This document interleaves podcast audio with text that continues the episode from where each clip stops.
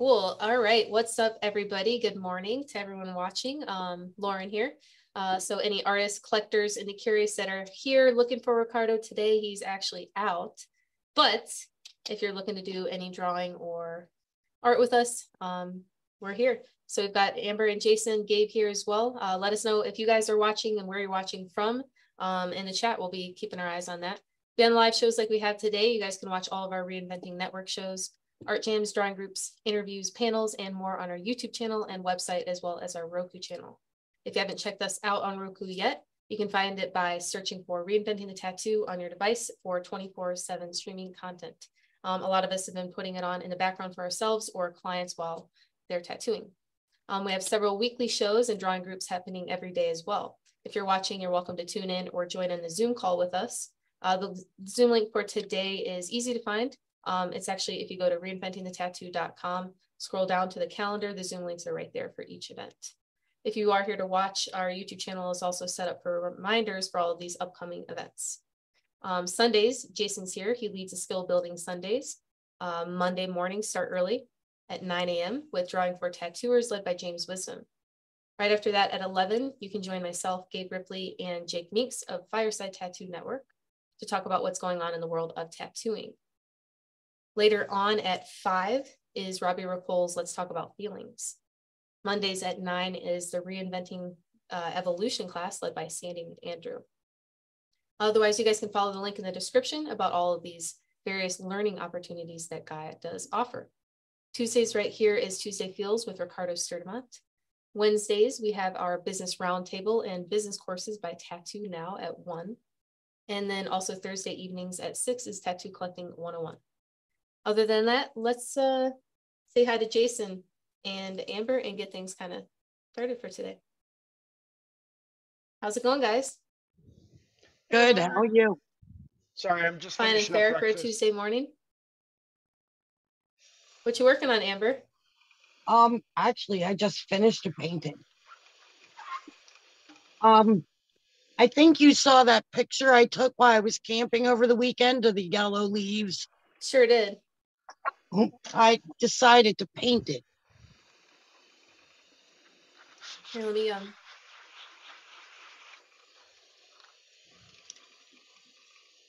beautiful. There we go.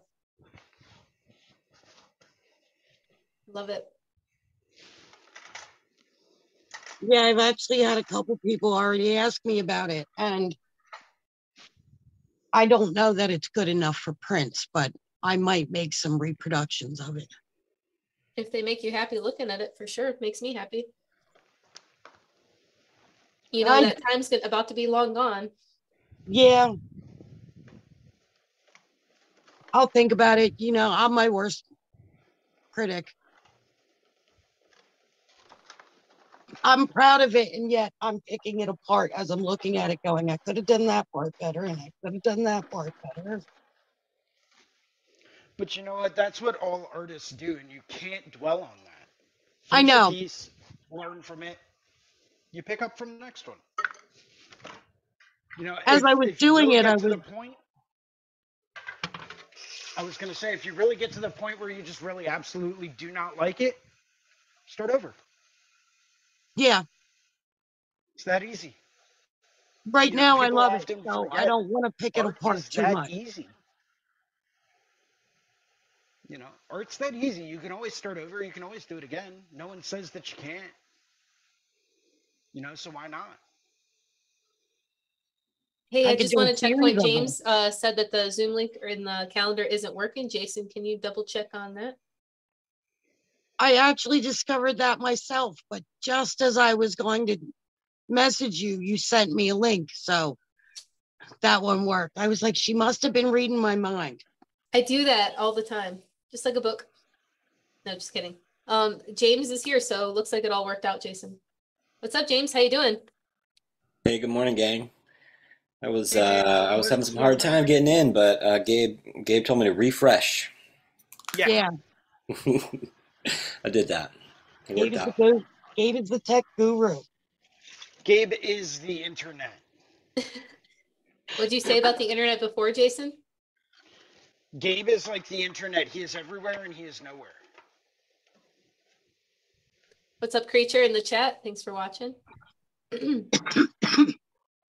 Oh, sorry, guys. I'm just running a little behind today. I'm, I still haven't even made coffee yet. So it's terrible. James, how was uh, class this week? Oh, it was fantastic. Uh, Jason was there. Amber was there. Um, Ricardo was there. Spirit. Um, my friend Elise. A lot of people were able to come. And so it was, um, you know, it's always better, you know, when we have, you know, participants and, um, and it's always like, uh, it's just always a pleasure to, to get a chance to draw with, you know, with others. So, uh, so I loved it. I, you know, I really enjoyed it. And, um, so yeah, I hope, I hope, uh, everyone else is enjoying it as much as I am. So what'd you guys uh, talk about yesterday? A lot of stuff. Um, but I think, uh, you know, um, we talked about, uh, we talked about, uh, there was an artist that, that recently died. And so we talked about him and um, Kim Jong-ji. And then we were able to, I think, sort of like use that as insp inspiration for, um, you know, some of the other subjects that we uh, started getting involved in. Um, thinking about, um, Thinking about the figure, thinking about perspective, um, thinking about line quality. That was something else that sort of came up. Um, you know, what is a line and, and those sorts of things. So versus uh, an edge.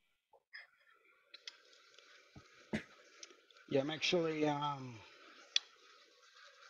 that's that's one of those things. Line, priority, and like edges.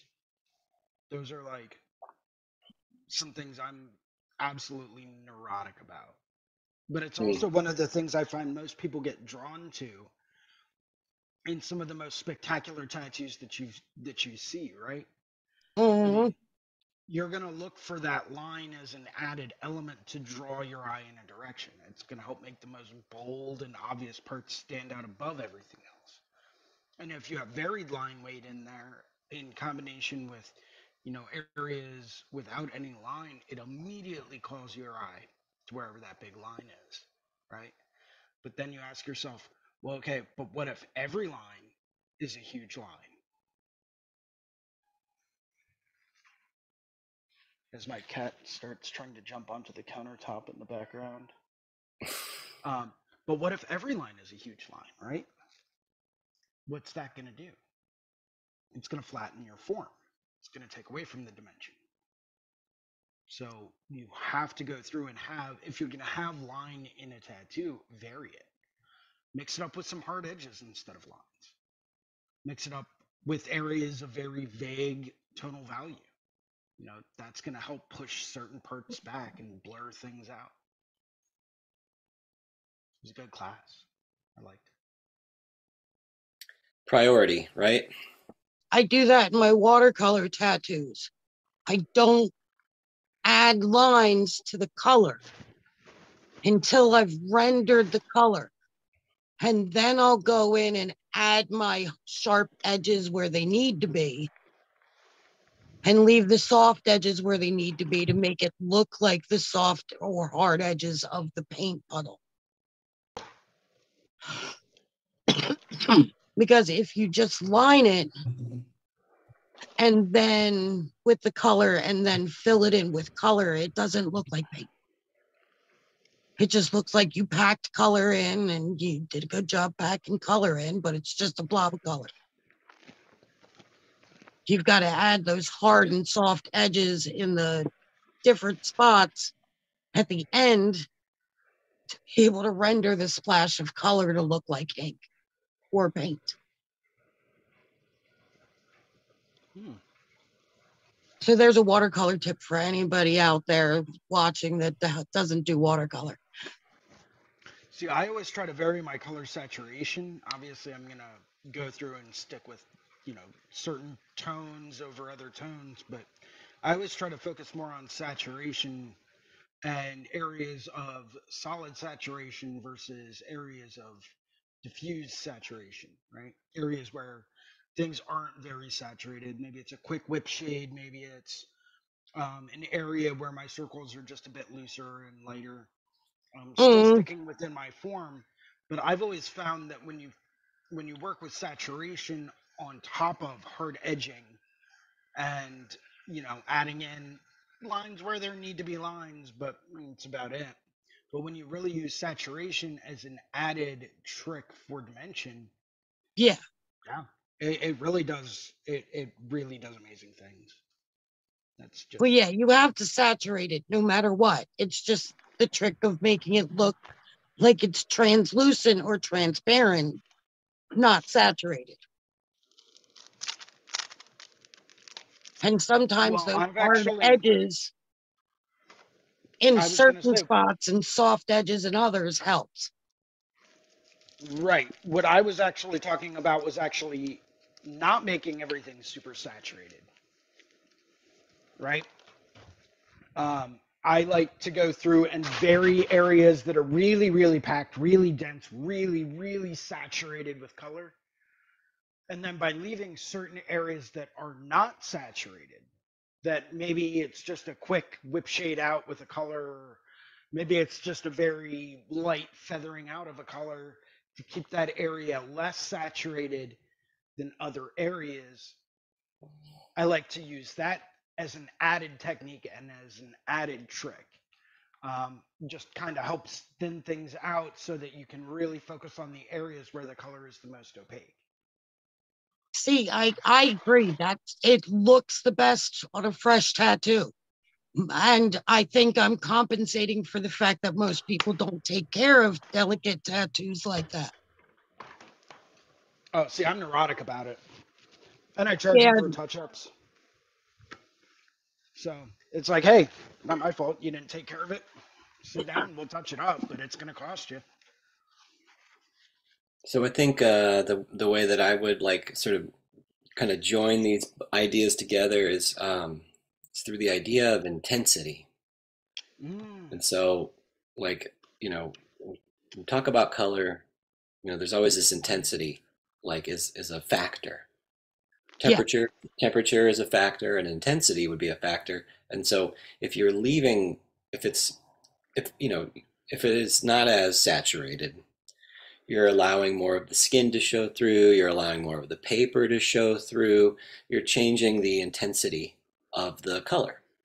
And so um, I suppose that, you know, if you're, uh, so whatever you're doing, you know, that's the, that would be what you're going for. And that's how you can achieve those different effects that, you know, we've been talking about, as well as like, uh, you know, adding emphasis, right? Adding the priority.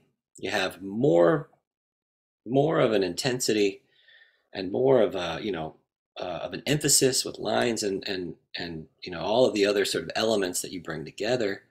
You are able to prioritize various portions, and then of course, like like Jason, to your point, you know, you you you're letting some of the skin show through.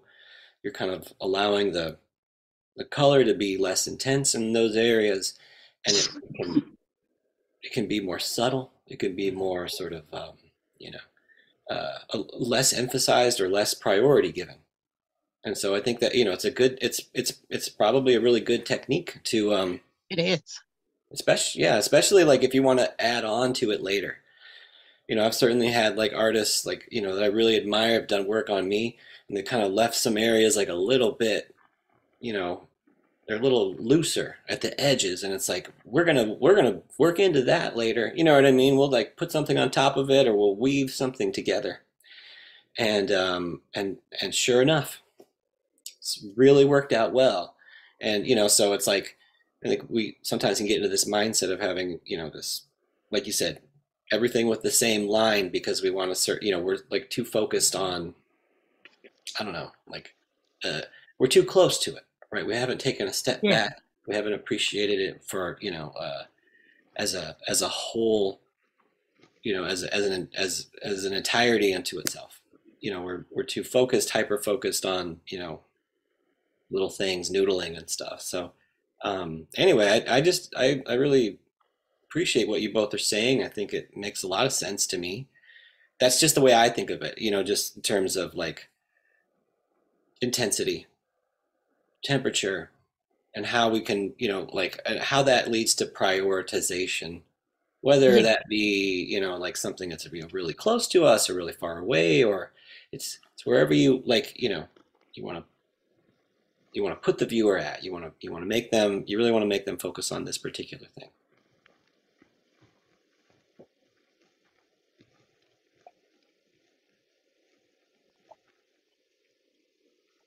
I think my I have to completely fried from this weekend.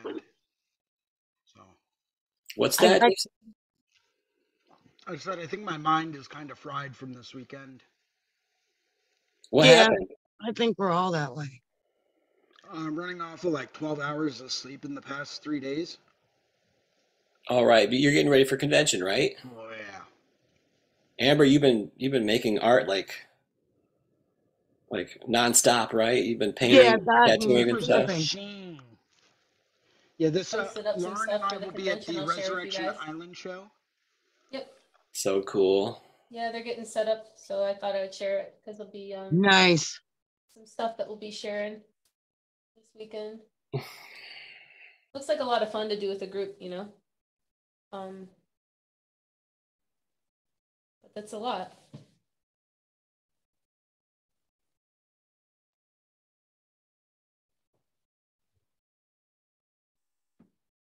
I love conventions. That'll be cool. Two days away.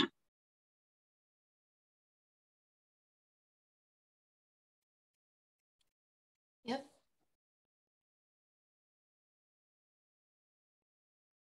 Looks like so much fun. We could have James there. We could project James's face. Imagine this. Imagine having some of those like steam blowers coming up, right? Aww. And we'll just project James's face onto that like he's the Wizard of Oz. I, that's exactly and, what I was thinking. We, yo, we can make this happen. And then he can yeah. just teach class Monday mornings like as that, that like stream of steam. Um, that would be epic. Yes, it would. We need to make that happen. Pay no attention to the man behind the curtain. Um, right? Just like, well, that would be that would be terrifying, I'm sure. But um, but I was just gonna ask you, like, you're gonna, you're like, you're so exhausted. But I know, I'm like, I'm like thousand percent sure you're gonna get there. You're gonna be totally jazzed and amped. Over prepared, man. I've been so wired. I love conventions. I love them. That is my happy place. When I die, I'm going to a convention. Okay, like no lie. They are everything to me. I fell in love with them years and years and years ago. I try to go to as many as I can, everywhere I can get to. Um, they are, it's my happy place, right?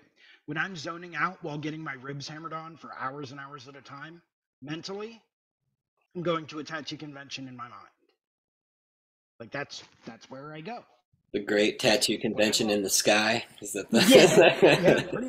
yeah, like no, I want to be I want to be uh, you know, buried with a couple of machines, like an admission ticket and a lanyard, you know, like the whole nine. Like that's my happy place, man. So yeah, I get amped, absolutely. Like I don't need sleep. I I'm just. My excitement is through the roof right now, and I cannot wait. But I get like this before every show I work at, every single one of them. You know, Philly is like, Philly I have down to like a pattern, right? I've got that down pat. I've been working yeah. that show for so many years. I know what to expect. I know to get there on Thursday for load-in, um, to go in and at least drop my stuff off at the booth. Because I know the line around the building is going to be absolutely insane on Friday. I know this. And I know this from experience, from having to stand outside in the rain for three hours while waiting to get into the building just to get set up. Yeah. Which is um, huh. Because by the time you get through the doors, you just feel like a wet cat. Yeah. And you're looking at everyone and you're like, just don't even look at me. I will kill you right now. Um, and it's Philly, so people think it might actually happen. And then they're like, oh, wait, it's Jason. He's harmless anyway. Um, so it's like a little contradiction. They're like, oh, he must be wet. Do you need a towel? um, I remember in twenty sixteen, it wasn't raining, but it was so cold in the city. Yeah. And it was everyone outside bitter. freezing their, oh, man, they were freezing. My daughter and I froze our asses off. And I'm like, I'm not, I'm not getting out of line. I'm not getting out of line. I'm just not. And yeah, on, uh, that's why I was like, we're not going stuff. home. We're not going home. I'm like, just huddle together. We'll be warm enough until we get there. Yeah. And then it yeah. was worth it. It was totally worth it. It's always worth it, but it was totally worth the cold. For people out there that are watching that might not know what the Philadelphia Tattoo Convention is like, there's usually a line three or four people wide and probably two or three city blocks long. Yeah. Waiting to get into the show on Saturday. It draws an absolutely massive crowd. Um, I think the last quote that I heard was something like thirty or forty thousand people that come there over the weekend. Hmm. Um, which over three days is quite a few people. Yeah. Um, so there, people are literally forced to wait because of the convention center politics and rules and security and all that stuff.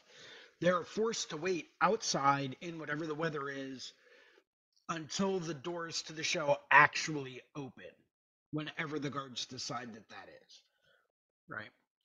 Um, could be on time, could not be on time, who knows? But everyone's forced to wait outside while waiting for admission to get in. Even if you bought, bought advance tickets, you can't get in before doors open. It's one of their security things, I don't know why. Unless you're an artist and you're there to sit up, set up. Yeah. Cool, awesome. And that's why I'm a huge advocate of getting there as early as you can. It's better to be early and wait than it is to be late. Oh, yeah. We take the train up from here crazy early. Hold on, Jason. I got a good one. But if you are late, be worth the wait. Yes. That's the other part that, to that saying. Yeah. That was the first thing I ever learned about a tattoo shop. Was the first one that I was in. It was two thousand seven. And it was, that was the motto. That was That was it. That was the mission of the shop. Always late, but worth the wait.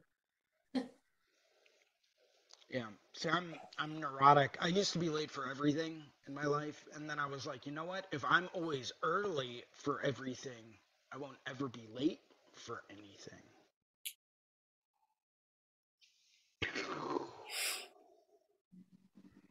Yeah. Yeah. It was like, it was a foreign concept to me. I was like, why would I want to be early? Shouldn't I just be on time? I used to be late for everything, and then I spent ten years with a man who could not be on time, and it forced me to have to be early with everything, and now I'm early for everything.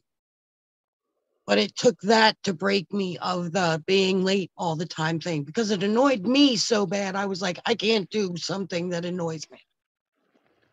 If I'm going to get on my own nerves, I've, it's behavior I got to stop doing. So it's something I apply to tattooing as well. Um, I show up an hour early to the studio every single day. Um, without fail, like, not just because I only live three minutes away from it, but I, I do that out of my own accord anyway. I get there early. I clean if I need to clean. Um, you know, get everything set up and ready for whatever appointment I have, get my stencils run in advance, go, go up front, grab the paperwork, grab the deposit, get everything set up, everything ready to go, get my Netflix queued up on my little client iPad, get mm. the headphones turned on and synced on, get, get my color palette set out for the day if I'm working with color, uh, get all my needle configurations out, set up all of my machines. I don't have to worry about anything like, oh, well, I need these markers and because I'm just going to draw this on. Everything is drawn up in advance, even to my own detriment. When that person shows up, we head straight over to my area. They sit down and we get started on the tattoo. Within thirty minutes of them arriving, we are tattooing. Yeah. you know, and I think it's something that a lot of people out there, especially some more well-known artists and things like that, like if you draw your stuff on and it's all freehand and that is all you do, great, that's fine. Um, if that's the way you prefer to operate, that's awesome. But I can guarantee you it's going to take me less time to slap a stencil on someone than it is for you to draw something on someone. Yeah. That's maximizing my time. And that's maximizing my money, because those little bits of time can add up and you can squeeze in another small tattoo at the end of the night. Yeah, I prefer to have my stencils ready and ready for to go. With pieces, for things like sleeves and back pieces, I print them out the night before. Mm-hmm. Together, get them all set up, set, ready to go. I still show up an hour early. I don't have to run a stencil. It's already together. Yeah. They've already come in. We've already sized it. I've already held it up to them. I already know exactly how it's going to wrap, where my stress relief cuts are going to be. I know exactly where it's going to be placed, where the wrist is, where the elbow is, where the shoulder is. That all comes down to the planning stage, but it's very easy. But it's, I found that being on time and being that prepared for everything just increases efficiency, right? Yeah. When you increase your efficiency, you're increasing your potential income, you're increasing all of these other things. Now, the downside is, is that if someone no call, no shows, someone calls out last minute, if someone uh, isn't crazy with the design for whatever reason, even though they would have had to have approved it in advance, it's like, okay, it's not changing the amount of money you're spending today. You know, you're still spending the same amount of money. Yeah. It's just now you're making me jump through all these extra hoops. Uh-huh. If they don't show up, it's like, cool, deposit's mine. If I have to move oh, it, yeah. that's fine. But then I know that they're not coming in, so I don't have to get there and prep and break everything out, get everything set up and wrapped up just to break it down again if they don't, you know, show up. So it's um, it's always interesting. But I've always found, yeah, I'm always early. I cannot stand being late to things, especially with a job that I love. Mm-hmm. I don't understand how artists can be late. We have the best job in the world. We, okay, so here's why tattooing is the best job in the world. Not that any of you need convincing, but explanation is necessary. We get to listen to whatever we want to listen to music-wise. We can put on whatever mu movies in the background we want to put on. Showering is optional.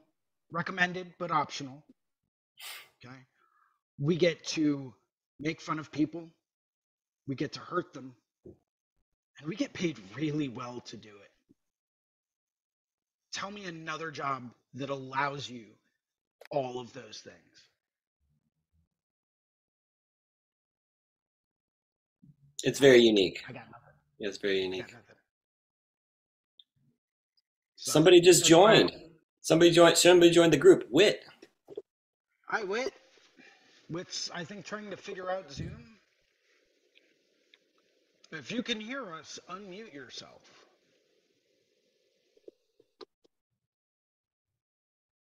There you go.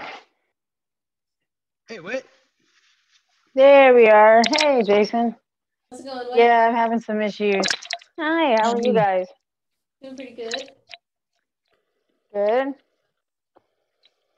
Can you hear me? We can. Come yeah. through loud and clear. Good. Good deal.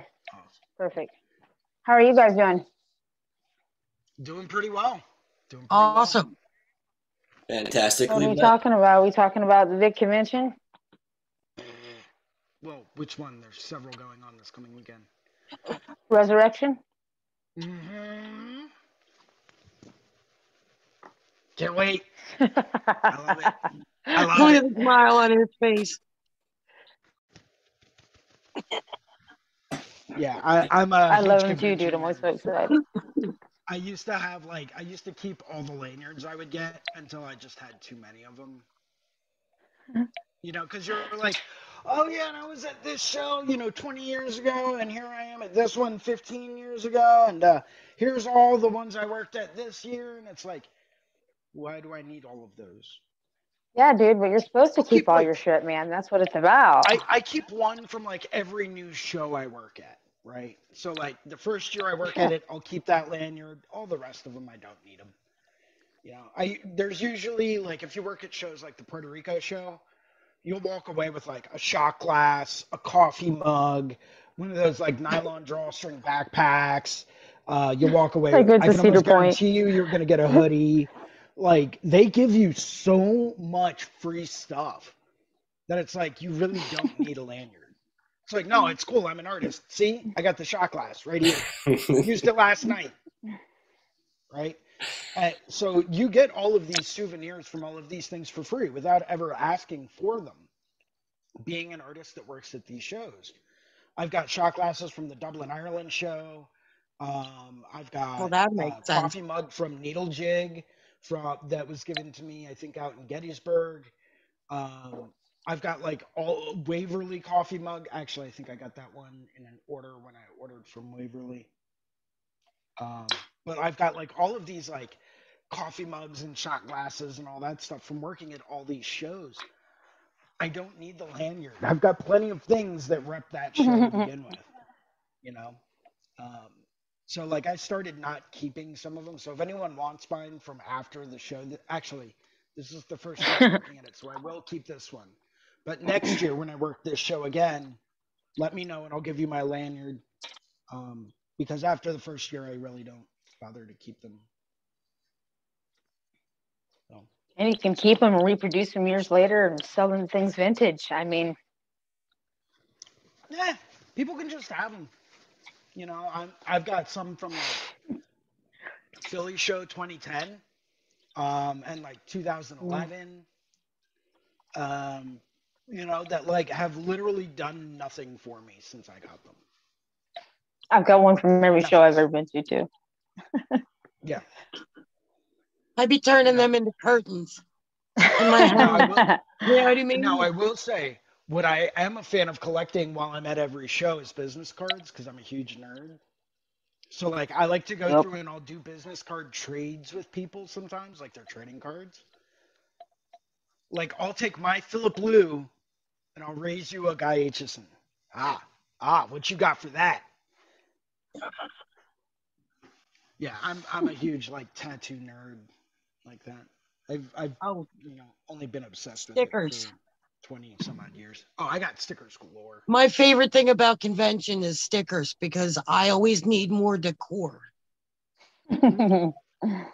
See, I I like stickers and I've got a ton of them, but I never take the backs off.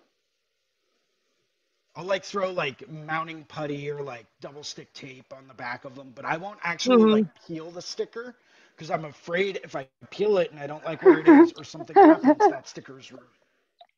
And I don't want to be that guy that goes around and double dips and takes two stickers. And yeah. So, like, I'm only going to take one. Double right? dips. But I don't want, that is my only one of those stickers. Nothing can happen to this sticker. Because, like, what if I have to throw it out? I feel this is becoming I, like I, an episode of Friends about the sticker. Double dipping. I, I use my stickers to... Well, you, I'm I'm I'm all about it. I get it too. I hate I hate to take the backs off ones I like. I don't. I have to really think about that rather not. I, I really want to use it if it's worth that. I always well, find I, a prominent place to put my favorites. Mm-hmm. Like I have this mirror that's you know in my shop that I know for a fact is never getting thrown out, and it is my shop mirror. So my. favorites go around the frame of that. See, all of the stickers I have are my favorites, though. Like, if I'm not absolutely in love with the sticker, I'm not going to grab it because I know how much they cost to make. So, yeah. like, but like, if I go through and I'm, I'm like, yo, can I get a sticker? Like, is that? I number one, I always ask. Oh, if you're attending a show, always ask about stickers. Oh yeah. Never just assume that they're free. Because I've been caught a couple of times where it's like, oh shit, like these are a buck a piece. Dude, here's five, man. I'm sorry, dude. You know, like, because sometimes people don't have signs up or anything like that. Um, so always ask. Plus, it gives you an intro to that artist and like you develop friendships that way. So like, always ask if you can have a sticker first, but don't be that person that just walks around and is like, oh, cool, free stickers. Let me go grab like a handful of them. Oh, I know. Like, I hate that. You know, like there's that, that classic look when you walk up to the table and like everybody's working back there and then they look at you and you look at them, you look at the stickers, you look at them and you look at you, look at the stickers. It's like, really not pretty. It's kind of like cool. Look away and yeah. Take them. It's like a I whole can, un, unsaid thing. Is it, or what I do is I take my stickers around and I ask the artists and I'll say, hey, I'm doing a sticker trade with people. I'll give you one of mine. You give me one of yours. Like, is that cool? And then that way everyone benefits, you know, it's a good way to do it as far as, or like print trades. Now, sometimes people invest a lot of money into their prints and they make really, really nice ones. Um, so they're not really willing to trade, right? Um, sometimes people are there just to sell them, make the money, et cetera. But Um, sometimes going around and taking your prints around and doing trades with people can nab you some absolutely awesome artwork.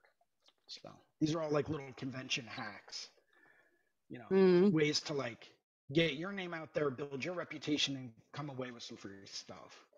So, well, not free because there's a cost somewhere along the line. But convention hacks, that could be like a, a whole nother, a whole nother show, a whole nother segment. Oh man. Yeah, that would that would be a multi-part show. Yes, like every week a new convention hack.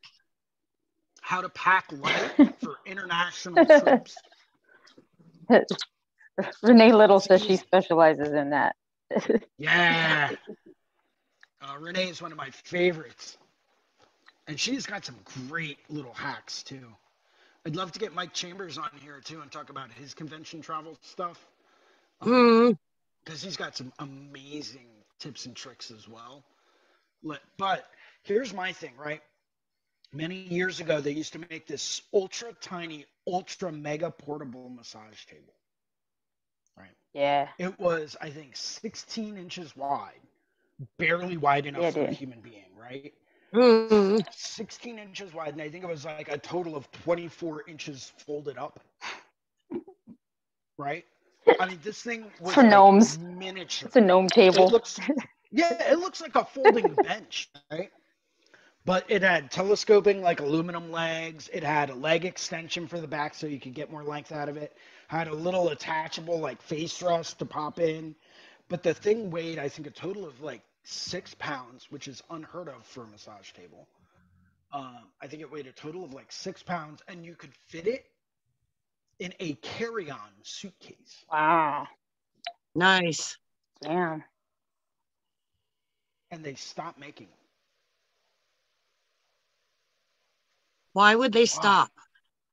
You know that the portable ones are like, I can't say ten times more expensive, but they're way more expensive than the, the, the, the larger, thicker ones because of the whole convenience and the, the mobility of them. Like I was uh, looking for a new one probably about, I don't know, a year ago. And I guess I never really realized the level of how much more expensive they are. They're like one hundred fifty to two hundred dollars more expensive.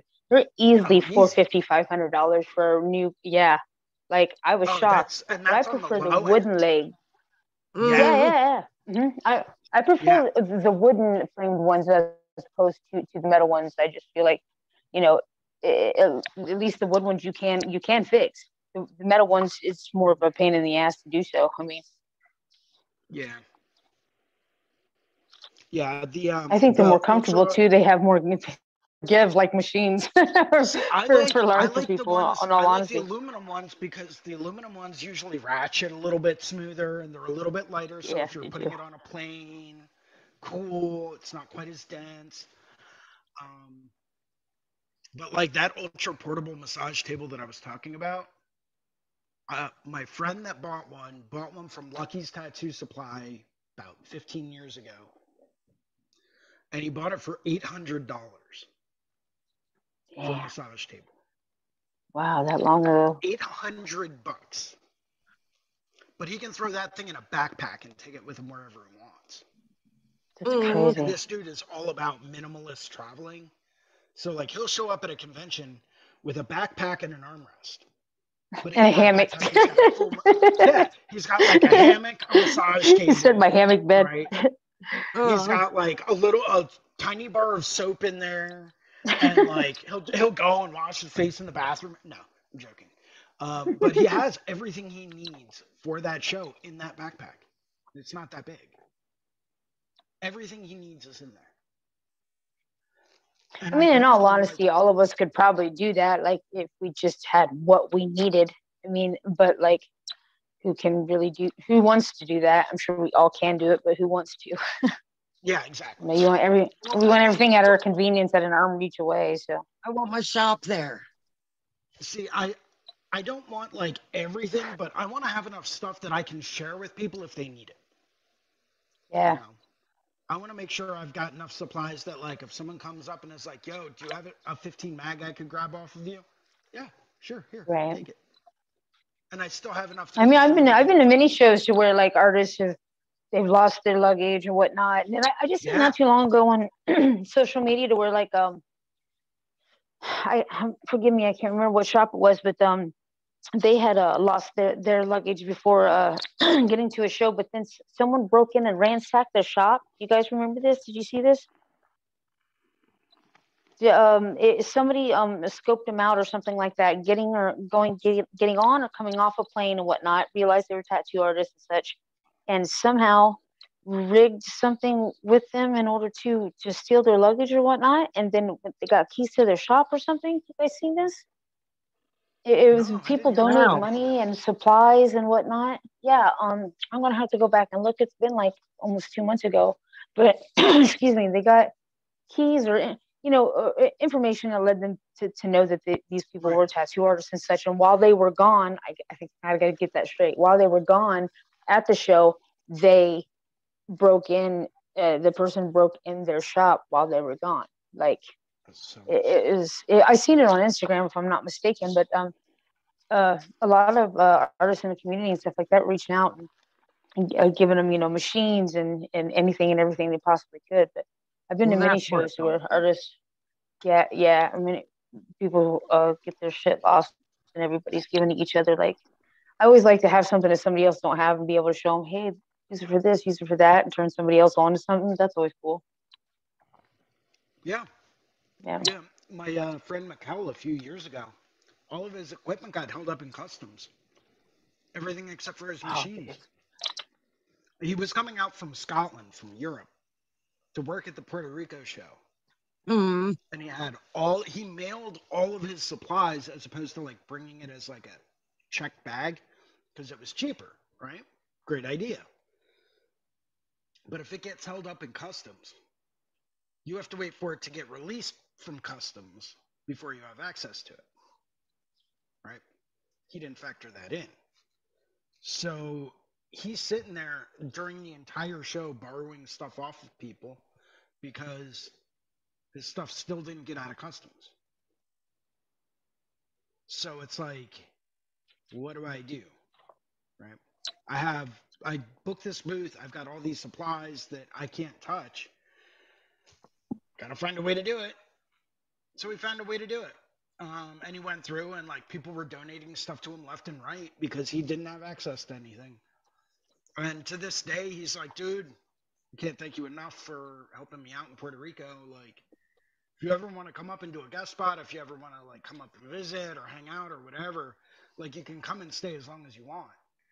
Um, so like, I'm actually planning it out with him now. I think I might head up there in like late spring to um, his area of Scotland and go up there and spend like a couple of weeks up there. So I may be doing broadcasts from Scotland. Come the uh, that would be awesome. Scotland is gorgeous. Yeah, that's what everyone keeps saying, and it's like I really want to make it out there. I do. Yeah, right. I, I've got somewhere to stay, so that's awesome. So, yeah, may start doing more international broadcasting. We're taking this global. Yeah. Going worldwide, man. Lauren worldwide. Yes. Yes. Yeah. Where Where is Lauren worldwide? She's in the background. I know that. But she is everywhere. She's global. Uh-huh. Global Dude. Sensation. She's in everything. She does everything. I don't even know how she finds the time. I don't think she sleeps. She's a global like, powerhouse. Oh yeah. She is a dynamo. An absolute dynamo. Like, Lauren, if you're still watching in the background, I applaud your efforts and everything you do. You know, me too. Ditto on that. Absolutely. You know, it's rare you're, to um uh for, for someone in this industry that's not an artist to like um love and respect it so much, to work as hard as Lauren does uh in everything she's in. Like, mm-hmm. um, yeah. Yeah, it's like cool. Lauren and Gabe Way cool. are both very, very oh, yeah, Gabe, dedicated, yeah. like hardcore to this industry, and it's like, and they're they're not artists. So. Yeah, I just I recently caught um a a, a a show with Gabe in it, and he was talking about um how long he's been around the industry and showing pics from twenty some years ago, and I I I didn't know that about Gabe, and like total whole new respect for Gabe, like. I had no idea. Like, I know he was yeah. pretty badass in, in in how involved he was with the industry and everything that he's done with computers and such to innovate the way that we advertise and everything. But I had no idea that he's been around the industry that long. No idea. Oh yeah, he was, I was out shocked. Meeting Tintin and Philip Liu. Yeah. You know, when I was still trying to figure out, you know, who I was in high school. Yeah. You know, and he's out meeting these legends in the industry. And it's like, he's got badass, huge pieces on him. Like, oh man, uh, yeah. They're some of the best artists in the world. Like, yeah, I had no idea. I was pleasantly surprised. That was pretty, pretty cool. Yeah, but it's not that often that you see someone that's not actively involved in the industry that is so dedicated to such an industry, you know? Mm-hmm. Um, have you guys ever worked in a shop uh, to where the owners, they weren't artists themselves? One. Jason, have you? And I will never do one? It again. Yes, I have. I did for, yes. for one time, and I will never, ever do it again. How'd that work out? Well, obviously, I'm not still there, so. You're right. My second um, apprenticeship, the... owners weren't tattoo artists. They just hired tattoo artists. It's when you get into situations like that where you have someone that does not, that is not part of the industry in any respect or have any kind of expectations about the industry, right? People that are in it strictly for the money and to run a business that don't understand what's involved in being an artist or being a tattoo artist, understanding the variables. And that, you know what, sometimes things take longer than you anticipate. And lots of variables, yes. I, I have a question I'd like to, yeah. you know, pose to the group here. Um, I was recently watching a business roundtable with Gabe and uh, Jesse Smith. And uh, so Jesse Smith's shop, all the artists are employees. Mm-hmm. And he does medical and dental, you know, it's, it's a, you know, he, he talked about the sort of, you know, there was a struggle to overcome this, you know, this barrier. Um, so I, you know, I've, I'm a tattoo, I'm an independent contractor. Uh, I've also, I've, uh, you know, I've, I've never tattooed as an employee for somebody. I've always been, you know, when tattooing is concerned, it's always independent contractor.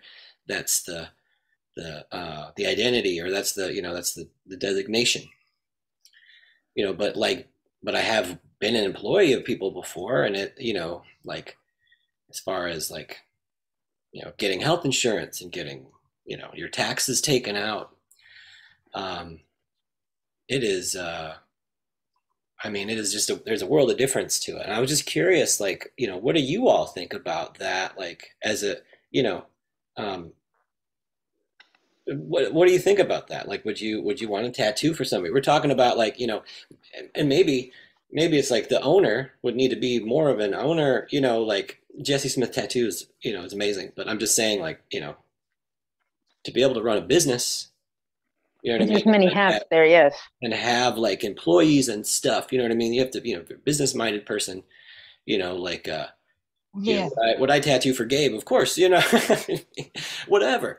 Like, I'm just sort of, I'm just wondering, like, what are we, what are you, where are you all at with it spiritually? Like, would you be willing to be subject yourself to, you know, um, you know, to be an employee rather than this independent contractor, you know, designation?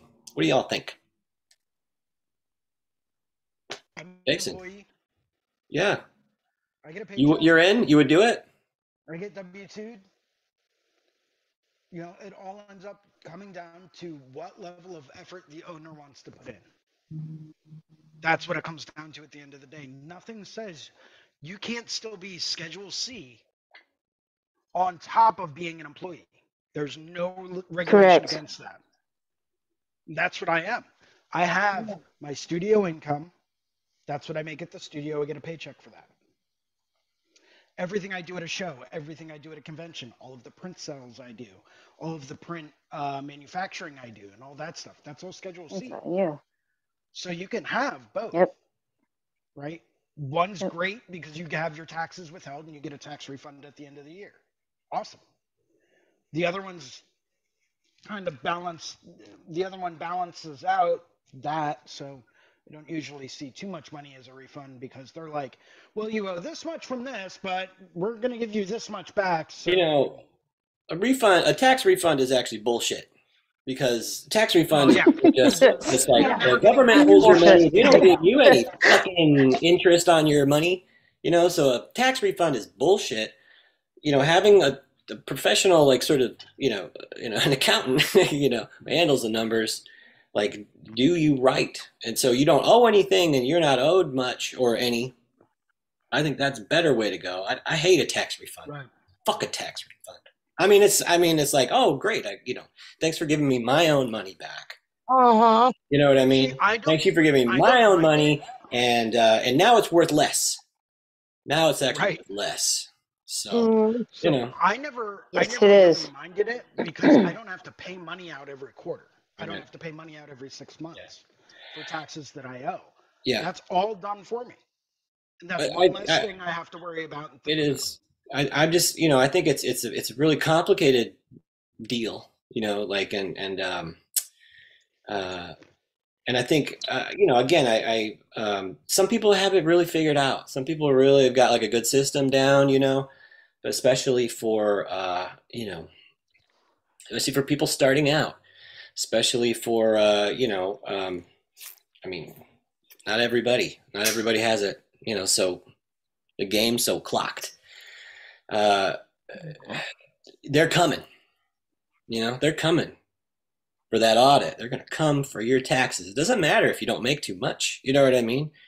It, they're coming for you. And it's, I think, you know, they're very well might be. It's just to break your balls for the most part. What's that?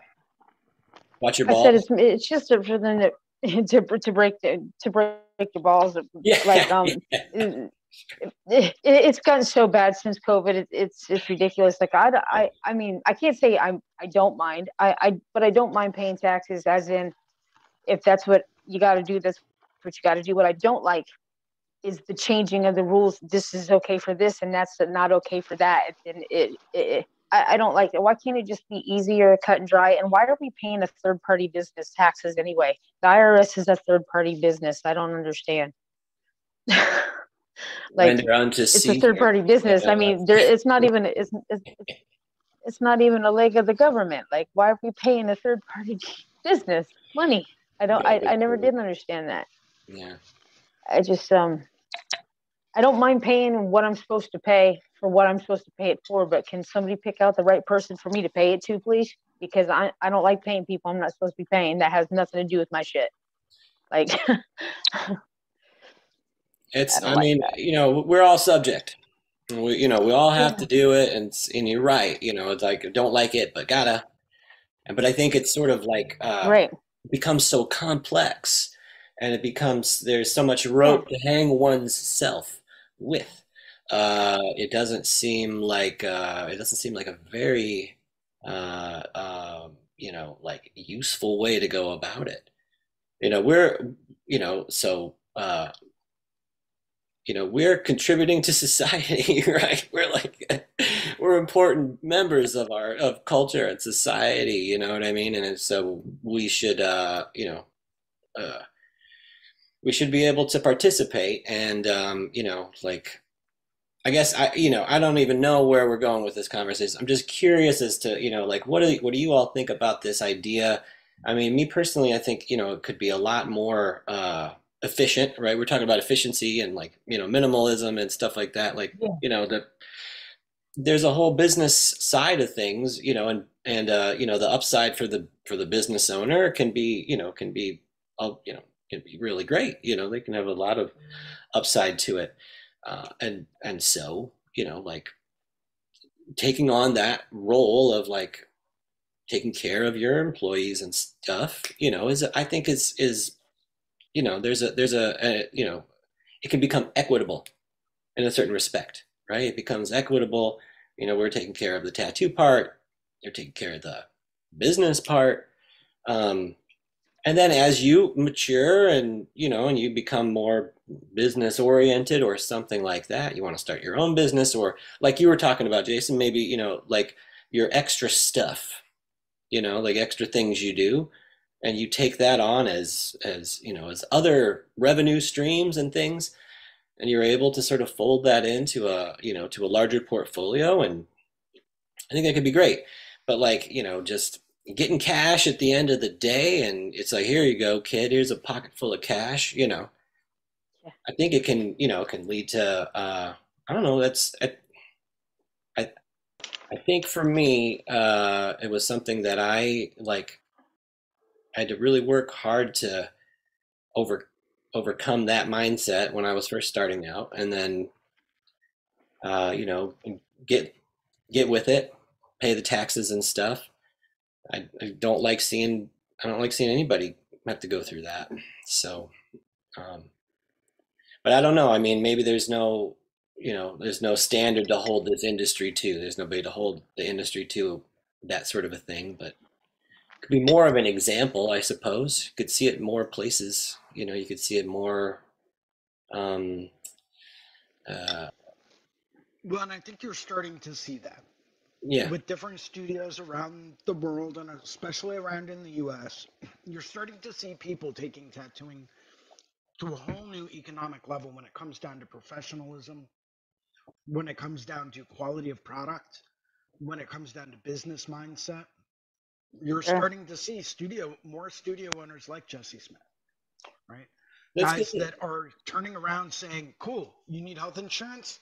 We've got a group plan. Here's our group plan. If you don't like it, you can get your own. Right. But this is like the plan that we all pay into. This is what we get out of it, and it covers all of this stuff. We have dental. We have eye. Oh, you need life insurance? We've got that too. Here's our here's mm-hmm. the uh, life insurance policy. Here's your health insurance, you know, health insurance card, life insurance yeah. policy.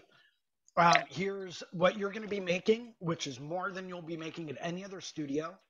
You know, it's not all cash under the table, so you can show proof of income. You can take out a loan and a mortgage on a house. You can take out a loan for a car. You know, there's all of these other things that you can get when you show all of that proof of income. Right. And we're starting to see more people that are focused on that. Right. As opposed to the old school days of, I don't know, you don't even actually work here, you know. I'm I'm a sole owner, sole proprietorship right. of this business. You can work for me, but it's going to be cash under the table. And if anyone asks, you're not an employee, you don't work here. You do not work for me. Right. You can take, you know, fifty fifty of whatever. And yeah. um, as long as it's cash, you can keep all your tips, but that's it. It's fifty fifty, straight down the middle, cash only, whatever. Buy all and, and that's exactly how you get artists that don't give a shit about the shop they work at, right there, too. Yeah. I mean, that's that's how that's that's that's why, like, people like Russ Abbott. I mean, I'm pretty sure Russ rents his place like Jesse Smith does. And, um, you know, by, by, uh, by giving... not giving by but by the artist earning their their their way in that shop to to, to I think I think if I'm not mistaken, Russ,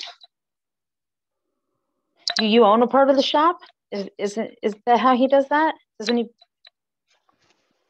I couldn't tell. I'm pretty sure. I'm pretty sure there was an episode or something like that I seen to where um, uh, you you you, you it's shares. It's broke up into shares. Um, and just four oh one k and all this kind of that stuff. It's it gives it. Yeah. It, it. Why would anybody want to work hard for a place that wasn't theirs? Nobody wants to do that. Yeah. So by by making the shop everybody's, everybody's going to work twice as hard to keep it great. I mean, make it yeah. great. I mean, that's in the entire theory. point. In theory. Right, in theory. Okay, there, there may be people that are out there, and you may run into situations where there is a studio owner, but now if you're starting to say, you own a share of this studio, so you are a co-owner of this studio. Well, now people have the mindset, or could develop the mindset of, well, I don't like the way this is being done, so I'm not going to do that anymore. And you can't tell me no because I'm a co-owner. So it's not like your word goes, I get a say in this too, and I'm not going to do that.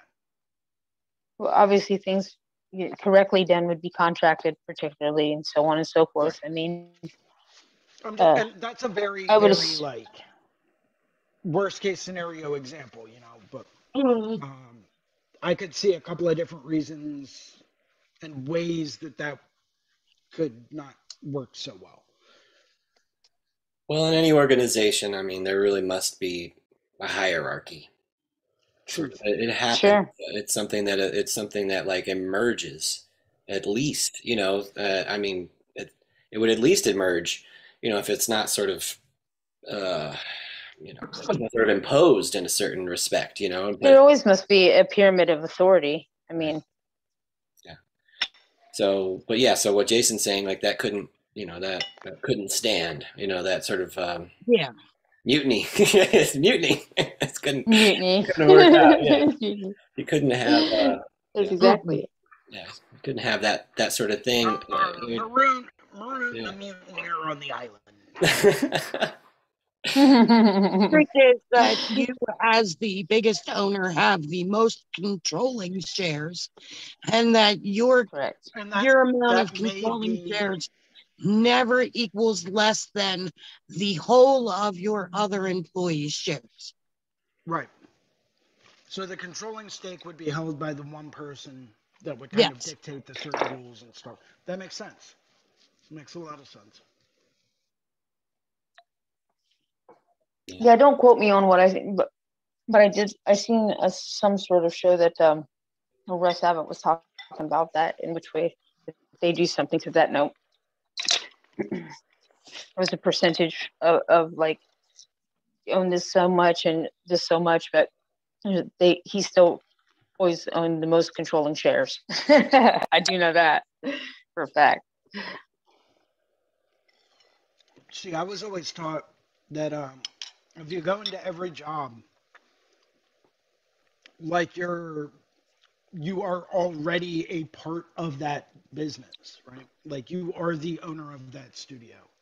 Not saying like, have that kind of like, I'm the boss mentality, but like, if you treat it with the same respect that the owner does, then you're going to put out better quality. You're going to do everything that needs to be done. You're going to take more sure. personal responsibility for things. Mm-hmm. And you're going to grow it as an individual, even if you're not the owner of that business. Absolutely. So that's kind of. I think that's the, the entire point of why it's so hard to find um, anybody anymore to to really put it. They're all into. Um, you know, working in a shop that's not theirs. That's why there's so many more shops now than ever. Everybody branches out on their own because of that. Oh. Yeah, now we've got an industry that's oversaturated with different options, and it's like, you know, we, we're running, we have more places to work and not enough people to work at them. Yes. Yeah. Right? Yeah. And some people go that route for a different reason. For whatever reason it may be, um, maybe people just don't get along with, you know, maybe they have issues with authority and they just don't like people telling them what the rules are. It's like, cool, you go be by yourself. You go do that, right? The rest of us, can listen to what other people have to say, and we can play by the rules. But if you're going to be that way, good. You go do your own thing, please, for the love of God. You go over there, and if you don't want to sweep and mop, go live in a dirt hole. Go work in a dirty place. Like, that's up to you. You know, that has nothing to do with me. I'm willing to come in and sweep and mop every other day. It's not a problem. Um, but you get different people with different personality types. And sometimes they turn around and they're like, oh, well, how come you're making so much money and I'm giving you so much of the large percentage of the money that I'm making? It's like, yo, number one. Why don't you put in sixteen years, man? Like, yeah. Right. Lights got to stay on. Water's got to keep running. Mm-hmm. Lights got to get paid. Yep. Well, business insurance. Yep. Let me tell you how much that costs. Yep. However, I will say this. There are certain studio owners out there that will take advantage of their employees in that regard. One of the last studios I worked at, I asked the owner to give me a breakdown of cost. Like, what is my money going to? What are the monthly bills here? You do it. Oh, of course not. Of course not. Because when he realized that I was smart enough to say, hey, mm-hmm. I'm the one bringing in the most money. I'm paying all of your rent every month because I'm the only one here bringing in money. Mm-hmm. Mm-hmm. And not only am I paying all of your bills and all of my bills off of this, I'm the one that's keeping the lights in this place on. I'm the one that's paying the rent in this place. And you won't give me a cost breakdown of how much you pay? Really? And I understand it's an odd request for, you know, someone that's working there and all that stuff. Mm. But this all came about because the guy refused to spend sixty dollars to buy a new coffee table. I don't think it's an odd request um, nowadays. It might be an odd request in nineteen eighty-five. I mean, you didn't go to your mentor and be like, hey, can I have a breakdown? And be like, get the fuck out of my office. Yeah. But like, I mean, for the, the rest... thing, right? Our coffee table had broken at the studio. And I was like, yo, listen, I was just out at a thrift shop. I found a great new coffee table for the front of the studio. I'm willing to pick it up. Like, it's going to cost sixty bucks. And he's like, yeah, cool, go for it. And I'm like, cool, are you just going to reimburse me when I get back to the studio? Like, mm-hmm. how do you want to do this? And he's like, oh, well, mm-hmm. um, you know, you should really take pride in where you work. And, you know, you should be willing to reinvest in the place. And it's like, oh, okay, we're going to play that game. Uh, okay, let's play that game. How much money have I made? The, well, you know, we all know that business accounts and personal accounts need to stay separate, right? Yeah. Mm. That's according to, you know, whatever regulations. And I said, how much money have I made the business this year? Mm, okay. And um, so you're telling me part of that. And and this is where I asked him for a cost breakdown. I was like, how much is rent? Because I'm making that for you in a week. How much is the electric bill?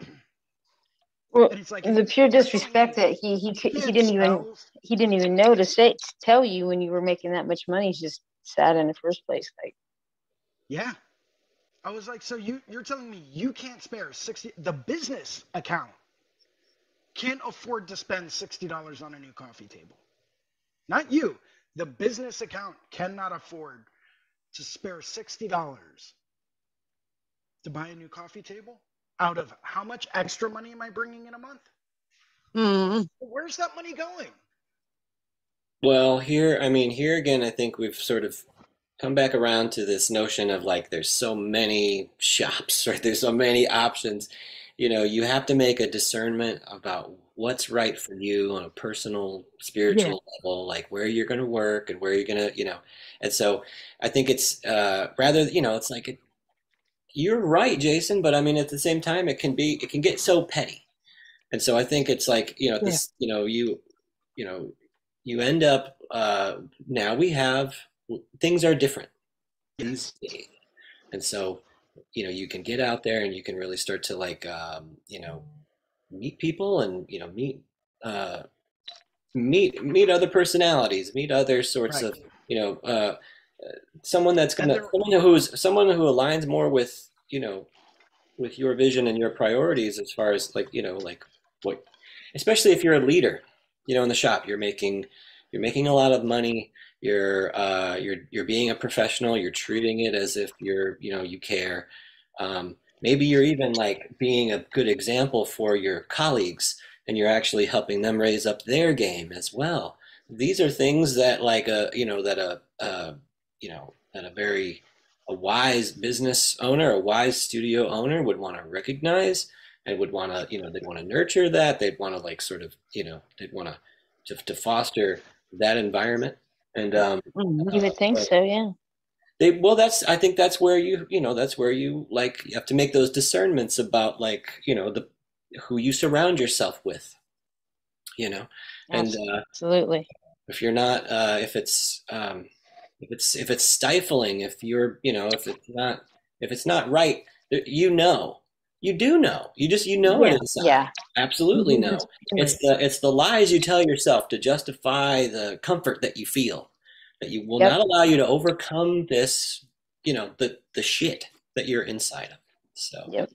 um, so, you know, you're absolutely it. Right about that. And if you, yeah, I walked away from two different shops because it was just a toxic environment. Yeah.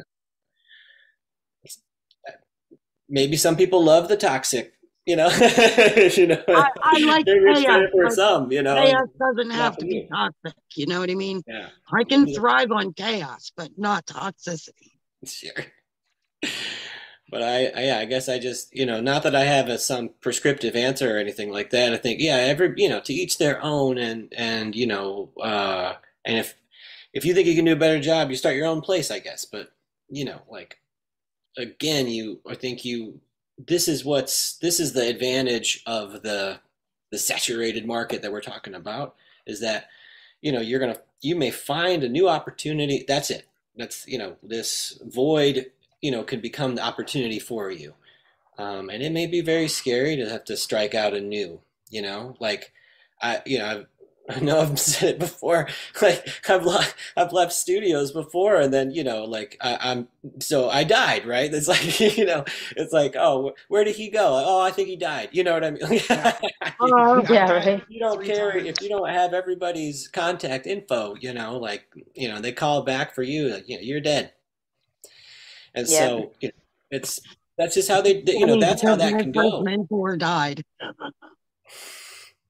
Yeah. That's how that can go. I think you can easily get like, uh, you know, um, you will easily see the character of those, you know, it gets revealed through this, you know, it becomes, right. It, it happens. It yeah. Becomes, you get to see the character, and, you know, so, you know, then you'll know, you'll know. Absolutely. But, the, but you know it inside too. And just like Jason, I think that's what you're, that's what you're pointing at. Like this person, you know, uh, this was a test you gave them.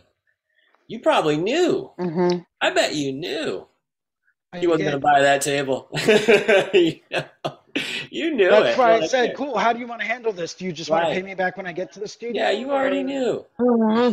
Yeah, and so, you know, and it's like, and so instead of just buying it yourself and, I mean, knowing that he wasn't going to pay you, you let this, you know, you let that become the the point, a point of contention.